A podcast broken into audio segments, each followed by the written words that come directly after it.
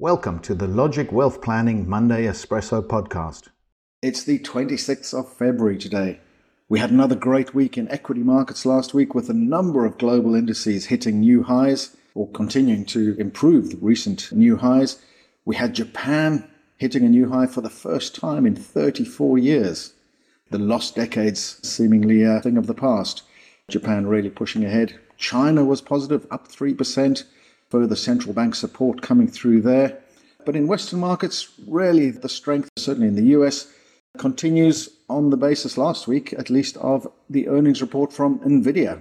So, yeah, last week we saw NVIDIA releasing their earnings, and those earnings came out and they were way ahead of expectations. So, NVIDIA is involved in data centers and they're at the forefront of artificial intelligence. So ultimately what we're seeing here is increased demand for microchips which are used in large language models, which is at the forefront of artificial intelligence. And it's good to see those strong earnings coming through because it really demonstrates that AI is going to be an engine of growth for markets in the future. But if we just take a look at Nvidia's stock price this year, it's actually up 59% this year and it's contributing for about half of the move in the tech sector so far this year. So about 3.3% of the stock market move is down to Nvidia this year. So yeah, seeing some strong numbers there. Certainly in some quarters, some concerns being raised about the narrowness of the markets, that all of the drive, all of the growth in markets has only really been driven by a small number of stocks, the magnificent seven, as it were. But we are seeing signs more broadly that give us some confidence in markets. So corporate spreads, credit spreads remaining pretty tight. That's a sign of confidence. Positioning data from hedge funds and mutual funds showing that despite the rise in markets, they're increasing their exposures to equities. So that's a positive picture. And then we spoke last week that we would see the UK and Europe PMI indications, so purchasing manager indices coming out. They came out ahead of expectations. Now, these are surveys about the expectations that factory managers have. So if they're expecting things to be better than expected, then again, that indicates confidence in markets. Now, of course, in the last several months and years, we've been speaking about inflation and interest rates and the path of that. There seems somewhat at the moment to be less focus on that.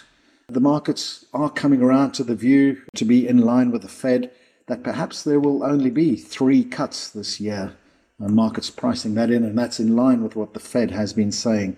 And we did see Fed minutes coming out last week indicating that they wouldn't be in a rush to cut rates too soon. They still want more confidence that the inflation will start trending back towards that 2% inflation target that they've been speaking about. Yes, I think there it's important to understand what central banks are trying to say. So ultimately, they feel that markets have got ahead of themselves, so expecting those rate cuts sooner. And central banks are saying, look, we expect inflation to come down.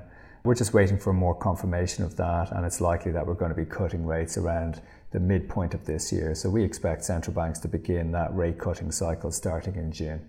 Yes, certainly a sense pervading markets that those inflation readings last month that were slightly higher than expected were perhaps a one off, that the disinflationary trend is expected to resume.